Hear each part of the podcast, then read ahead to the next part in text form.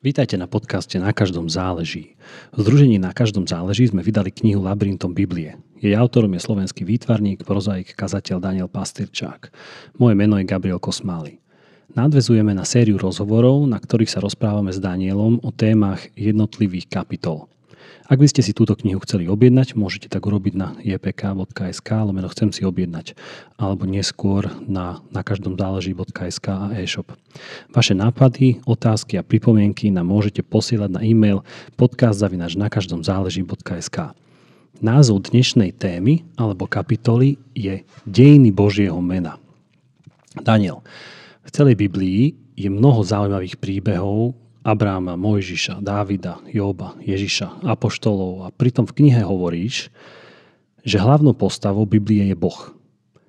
Ako sa to dá potvrdiť pri toľkých rôznorodých príbehoch a literárnych žánroch tých kníh? No tak každý, kto otvoril Bibliu a ju číta, no tak to je prvé, čo mu udrie do očí, že cez všetky tie ľudské príbehy sa rozpráva o nejakej tajomnej postave, ktorá svojím spôsobom e, zahrňuje celé bytie, celý kozmos, celý vesmír. To znamená, že keď sa hovorí o prírode, o zvieratách, o krajine, o hviezdach, tak sa o nich hovorí tak, že za nimi e, ten autor nejakým spôsobom pomenúva tajomné ty, proste toho, z ktorého prámení všetko bytie. No a ja si myslím, že toto je špecifickosť Biblie, že naozaj tým subjektom e, sú samozrejme jednotlivé postavy, o ktorých sa rozpráva, ale za ich subjektom je ešte hĺbší subjekt, a teda subjekt toho, kto im dáva ich bytie, toho, kto inšpiruje ich rozhodnutia, toho, ktorých konfrontuje v hraničných situáciách toho, pre koho postupne nachádzajú nejaké mená, e, toho, o ktorom ich predstavy sa menia, vyvíjajú, občas aj protirečia. A vlastne, ja som tam aj písal o tom, že, že vlastne e, Biblia je v prvom rade nie knihou vysvetľujúcou Boha alebo nejakou knihou teológie či teistickej filozofie. Biblia nechce Boha vysvetliť, lebo vie, že sa vysvetliť nedá. Je to skôr kniha dialogu. A je to Božie ty sa vlastne v Biblii v tých príbehoch zjavuje dialogicky. Ako ten, ktorý nejakým spôsobom osloví Abrahama a Abraham nejako na to oslovenie odpoveda. Pri svojej ceste sa míli, niekedy sa nemýli a nejak napreduje. Čiže čítame príbehy, e, dialogické príbehy medzi Bohom, ktorý utvára príbeh jednotlivých postav a tou postavou, ktorá slobodne a tvorivo na tom spolupracuje. No a preto jediné akože zmysluplné čítanie Biblie dnes je e, dialogické čítanie. To znamená, že rovnako pre mňa ten text začína prehovárať až vtedy, keď ja vstupujem tiež do dialogu. Lebo ono je to tak, že každé to naše ľudské ja, teda vedomie toho, že ja som uprostred sveta, vynoril som sa z nebytia, sám som sa nevytvoril, ani som sám seba nechcel, lebo som o sebe nič nevedel. A keď sa konfrontujem s týmto ja, tak moja, mojej pozornosti nemôže uniknúť to, že kde si v tom mojom ja je prameň, z ktorého vyviera všetko, kým som. Hmírenie mojich buniek, ktoré formujú moje telo. Štruktúra môjho vedomia, v ktorej sa hlási k slovu jazyk, cez ktorý poznávam a pomenúvam svet. A vlastne Biblia dáva tento jazyk a toto formovanie môjho vlastného ja do súvisu s hĺbším ja, ktoré je tiež jazykom, slovom, z ktorého povstal svet. Hej. A tento základný vzťah, vzťah e, môjho ja k tajomstvu bytia, z ktorého pochádzam, je hlavnou tajomom Biblie. A v tých príbehoch postupne e, tie postavy cez svoju skúsenosť, cez svoje hľadanie dávajú rôzne mená tomu tajomstvu, pretože s menom je to tak, že eh, v jazyku máme všeobecné mená a máme osobné mená. mená a osobné mená, vlastne ich význam je hlavne v tom, že symbolizujú individualitu. Symbolizujú vedomie, ktoré je nositeľom nejakého subjektu. A od toho všeobecného absolútna, s ktorým, s ktorým je každý človek vo svojom byti konfrontovaný, ako s tajomstvom, vlastne tie postavy prechádzajú k tomu, že si k tomu tajomstvu vytvárajú vzťah. Vzťah ja a ty. Meno je vlastne symbolom toho ty, ktoré za celým vesmírom.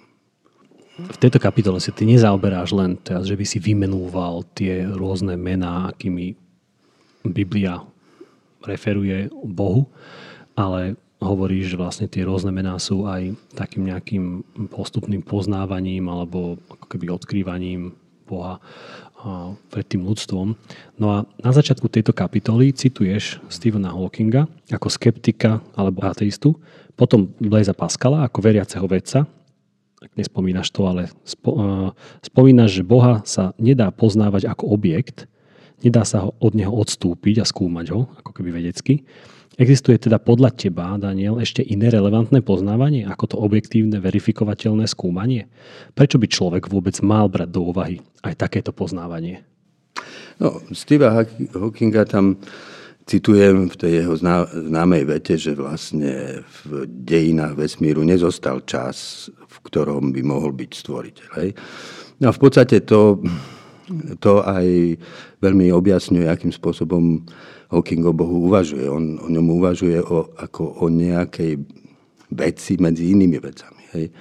Ako o nejakej uh, entite, ktorá by mohla byť zaradená do dejín sveta.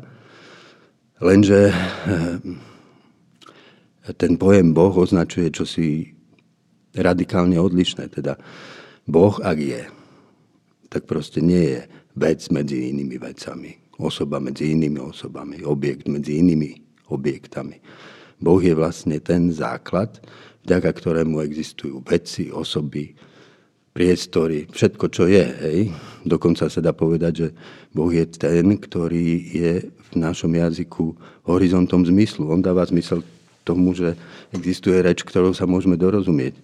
On je tým, ktorý ako konečná racionalita sveta dáva základ našej racionalite. Hej. Akvinsky povedal, že náš stvorený intelekt sa zakladá v nestvorenom intelekte. E, no a preto vlastne zaradiť Boha takto do dejín, ako čo ja viem, egyptské pyramídy, je proste samozrejme uvažovanie, ktoré uvažuje o niečom, ale o niečom, čo Bohom nie je.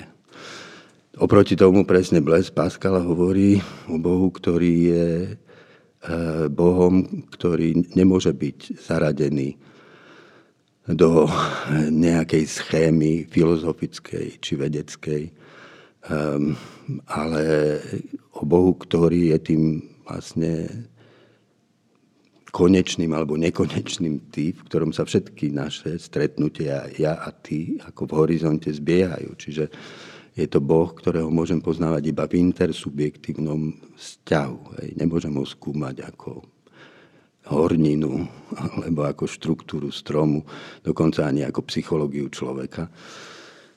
Čiže a v tom zmysle si myslím, že to ani, mne sa to zdá samozrejme, veď my všetci tak žijeme. My síce sa študujeme biológiu človeka, Učíme sa o psychologických vlastnostiach človeka. Proste popisujeme akéhosi všeobecného štatistického človeka vytvoreného z faktov, ktoré sa dajú sledovať, ale pritom sami seba žijeme inak. Ja sa na seba nedívam ako na predmet, ktorý patrí iba do množiny iných predmetov a skladá sa z takých a takých prvkov. Ja sam seba prežívam ako ja, ktoré sa rozhoduje, ktoré si samo seba uvedomuje. A to ja sa v plnosti uplatňuje iba vtedy, keď oproti mne stojí iné ja. A to iné ja ja nazývam ty. Ty, ten, ktorý ma poznáva a ja, ktorý poznáva to ty. A to poznávanie je úplné a naozajstné iba vtedy, keď tým základom toho inter, subjektívneho stretnutia je láska. Láska znamená e, bytostné uznanie nekonečnej hodnoty toho druhého, iného, ktorý oproti mne stojí. E, čiže vlastne, a toto je to najpodstatnejšie, bytostné poznanie, bez ktorého by človek nebol človekom. A tak, ako je to medzi ja a ty, medzi ľudských vzťahoch. Veľmi obdobne. Je to medzi mojim ja a tým ty, ktoré je so mnou vždy v mojej samote. Ako prameň všetkého, čo si uvedomujem a kto som. Včera som mal na Facebooku takú debatu, aj bola to nejaká hlboká debata, ale predsa sa to zvrtlo na takéto ateisticko-teistické ako keby argumentáciu a, a ten, ten kamarát, ktorý zastupoval tú ateistickú časť, tak to tak veľmi e, rýchlo zvrtol, ale ako prirodzene to tak cítil do tej roviny, že, že veda versus viera, že, že veď veda a ty len veríš. No a vieme, že tento konflikt je už ako dávno prekonaný, ale možno, že preto, lebo sa tým trošku zaoberáme. Ale bežne človek, ktorý možno, že nie je úplne veriaci a nie je ani úplne ateista, proste len nejako tak žije, až tak sa tým nezaoberá. No a tento konflikt veda versus viera tá myšlienka, že človek si myslí, že keď niekto verí, musí trochu tak popierať vieru a naopak, mm, to stále je. Nemyslíš si, že je to možno, že trochu aj taká naša chyba alebo náš problém ako kresťanov, že stále sa nejakým spôsobom vystupujeme alebo nejaká naša možno, že väčšina alebo hovorcovia vystupujú tak, ako keby mali tendenciu popierať nejaké vedecké argumenty alebo to, čo, to, čo je prirodzene spoločnosti ako keby pokladané za vedecky dokázané? Niekoľko vecí by som k tomu povedal. Myslím si, že tento spor je živý a bude živý, lebo vždy budú skupiny aj na strane veriacich, aj na strane ateistov, ktorí akože e, pristupujú k svetu už s hotovým, uzavretým systémom odpovedí. Mohli by sme ich troška prehnane nazvať fundamentalistami. Hej. A jedna aj druhá skupina um, vlastne predpokladá, že má svet vysvetlený.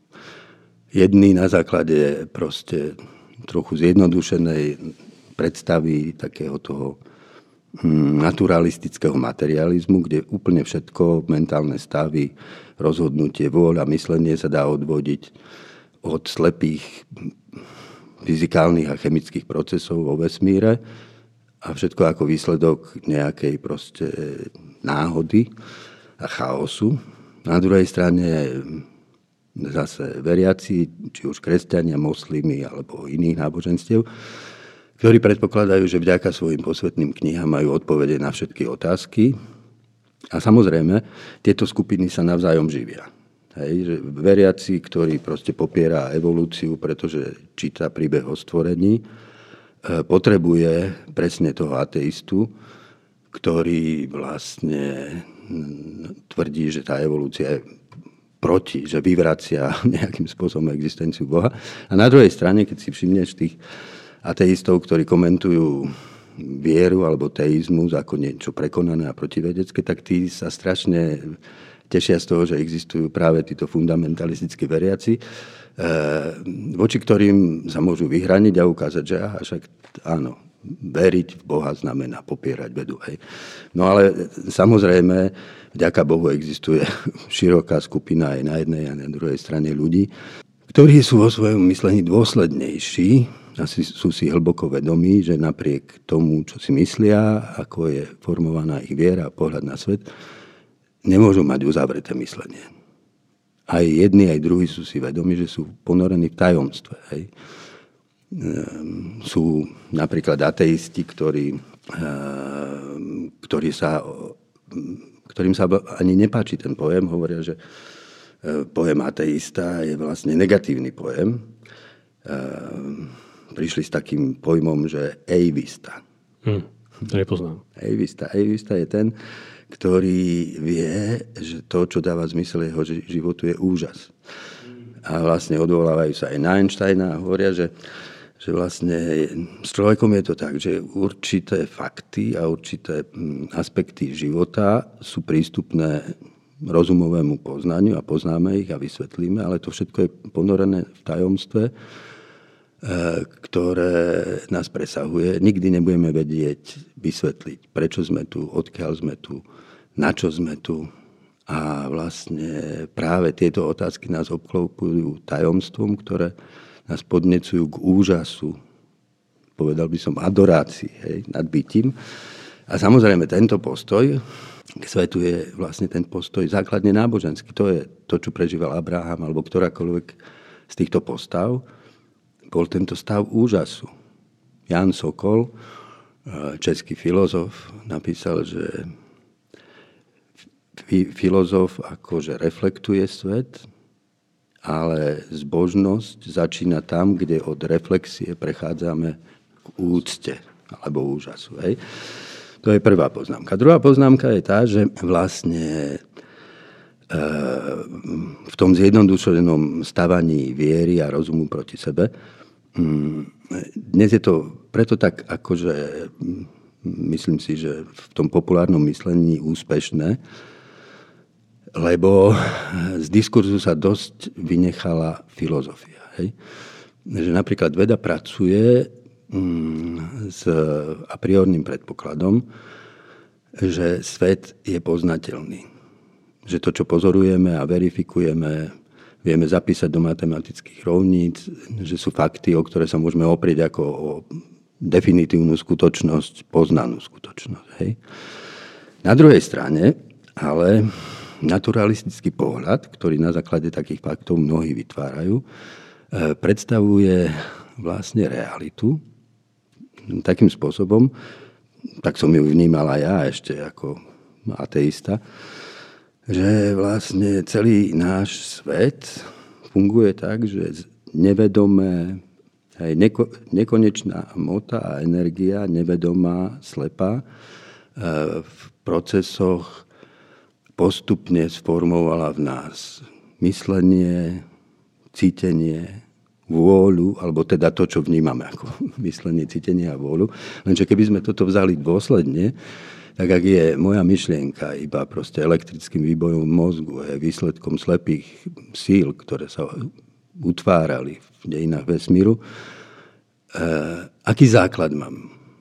Na akom základe mám založiť predpoklad, že táto myšlienka má nejaký vzťah k realite, takej, aká je? Na ničom sa tu nedá založiť. To znamená, že vlastne ak príjmeme tento radikálne naturalisticko-materialistický pohľad, no tak potom sa nám nevyhnutne javí aj poznanie, aj láska, aj slobodná vôľa ako ilúzia. Vedľajší produkt slepých procesov hmoty. Hej?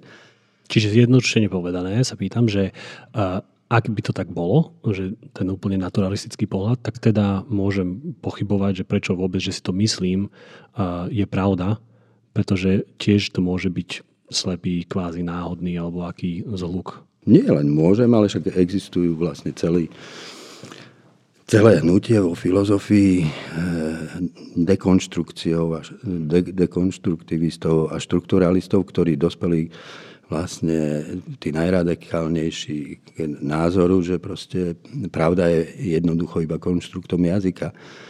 A dokonca niektorí išli tak ďaleko, že neexistuje nič, iba jazyk.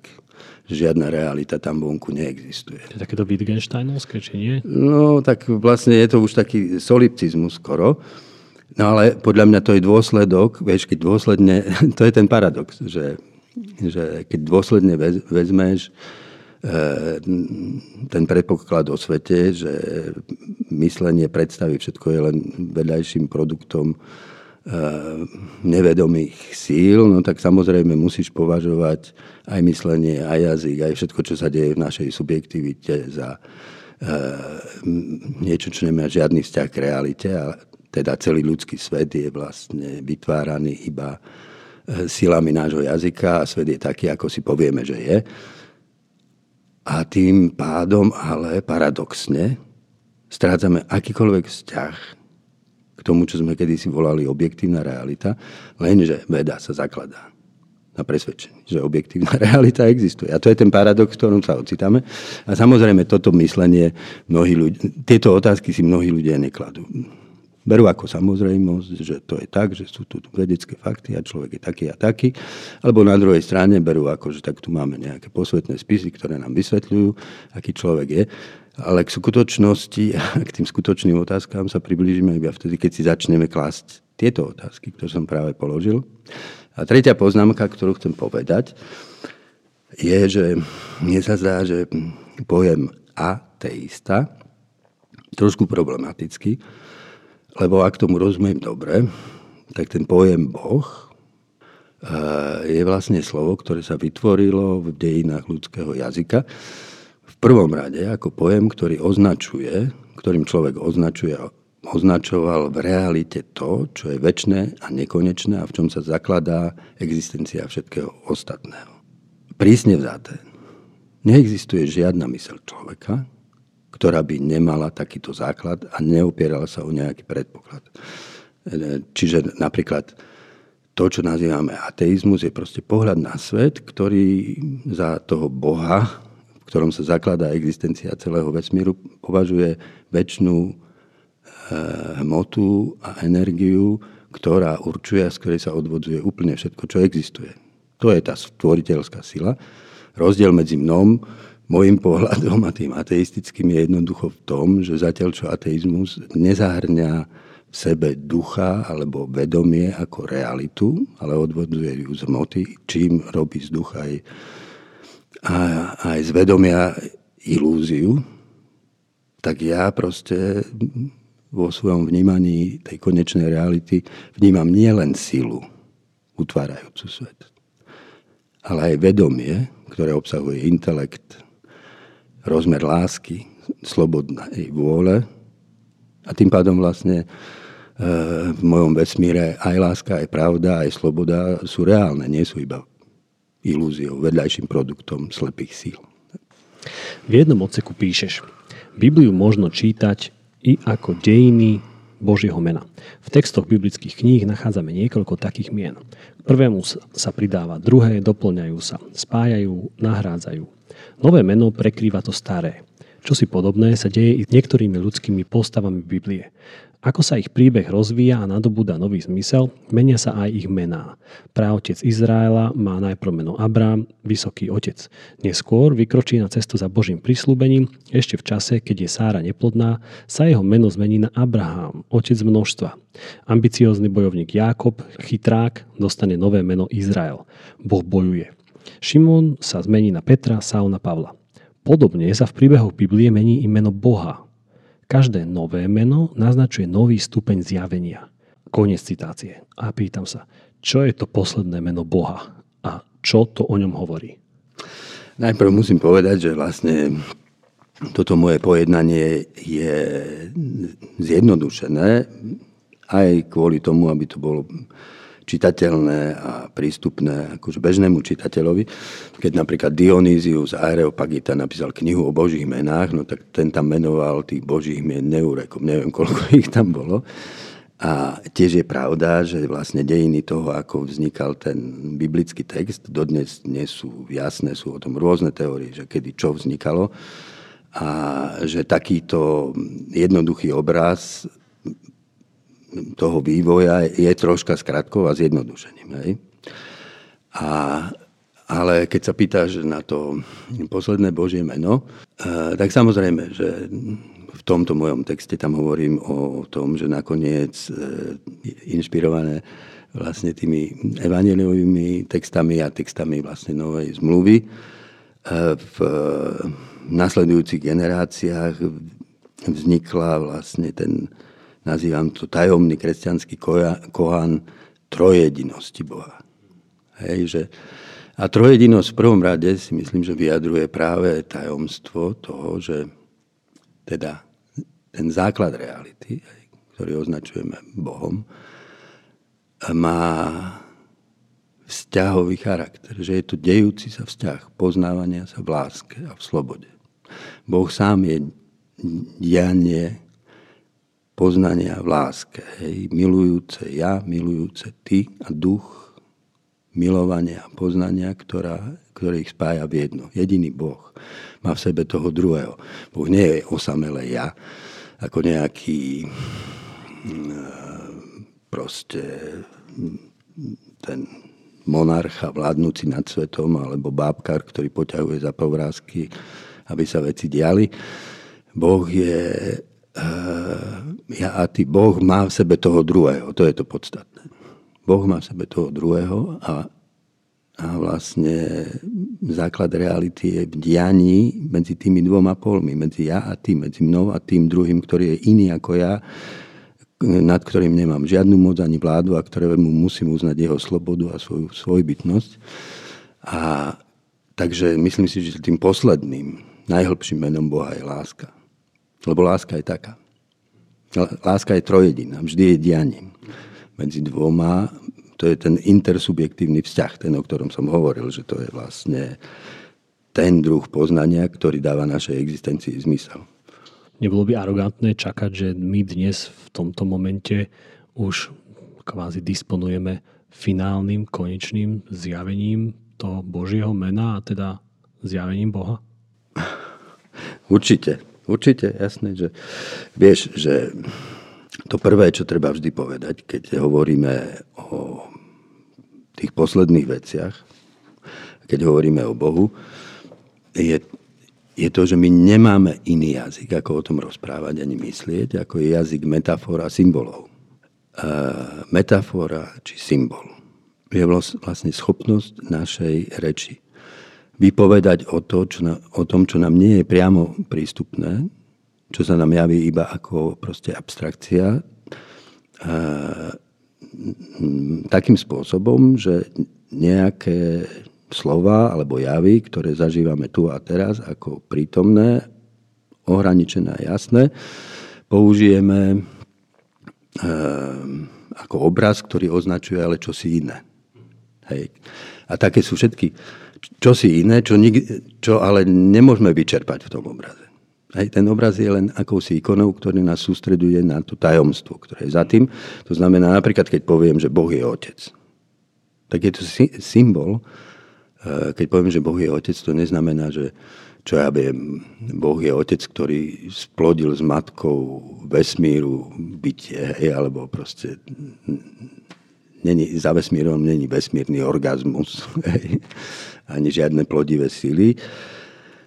Pojem otec odkazuje na to, na, na tú skutočnosť, že ako napríklad hej, zažívame my všetci, čo sme boli otcovia, že proste z toho, z toho spojenia muža a ženy vzniká ten tretí, ktorý si nesie v sebe všetky genetické znaky a obraz toho, z ktorého bol zrodený. A tiež hovorí o tom, že život je darovaný a, pramení z iného bytia. Hej. To znamená, že Boh ako otec je označený ako prameň toho, z ktorého pochádzam, z ktorého mám všetko. A ktorý sa nejakým spôsobom vo mňa aj odráža. A keď chcem pochopiť seba, tak zároveň hľadám pochopenie toho, toho ktorý mi to bytie dal.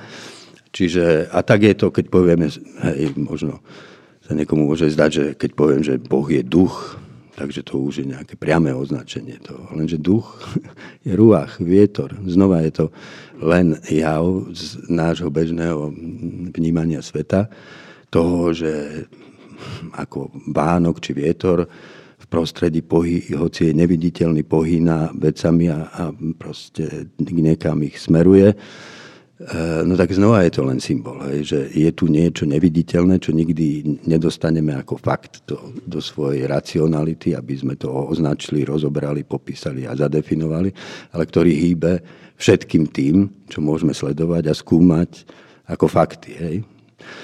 A takže jasné, každé myslenie o Bohu musí dávať všetky svoje myšlienky do zátvorky v zmysle, že sú to iba obrazy a skutočnosť je nekonečne väčšia a to je vlastne na Bohu vzrušujúce. Prečo by som po Bohu túžil, keby nebol nekonečne väčší, než to, kým som ja. Počúvali ste podcast Na každom záleží. Ak by ste si túto knihu, o ktorej sa bavíme, chceli objednať, môžete tak urobiť na jpk.sk lomeno chcem si objednať alebo na každom záleží.sk lomeno e-shop, keď bude spustená stránka. Vaše nápady, otázky a pripomienky nám môžete posielať na e-mail podcast.sk na každom záleží.sk. Budeme vám veľmi vďační, ak nás aj podporíte. Môžete tak urobiť na jpk.sk lomeno chcem podporiť. Ak môžete, pomôžte nám šíriť náš podcast na sociálnych sieťach, alebo pošlite epizódu priateľom, e-mailom alebo akokoľvek ináč. Veľmi nám to pomôže, alebo nás ohodnote na Apple Podcast nejakými hviezdičkami. Ďakujeme vám pekne a za počúvanie a do počutia na budúce.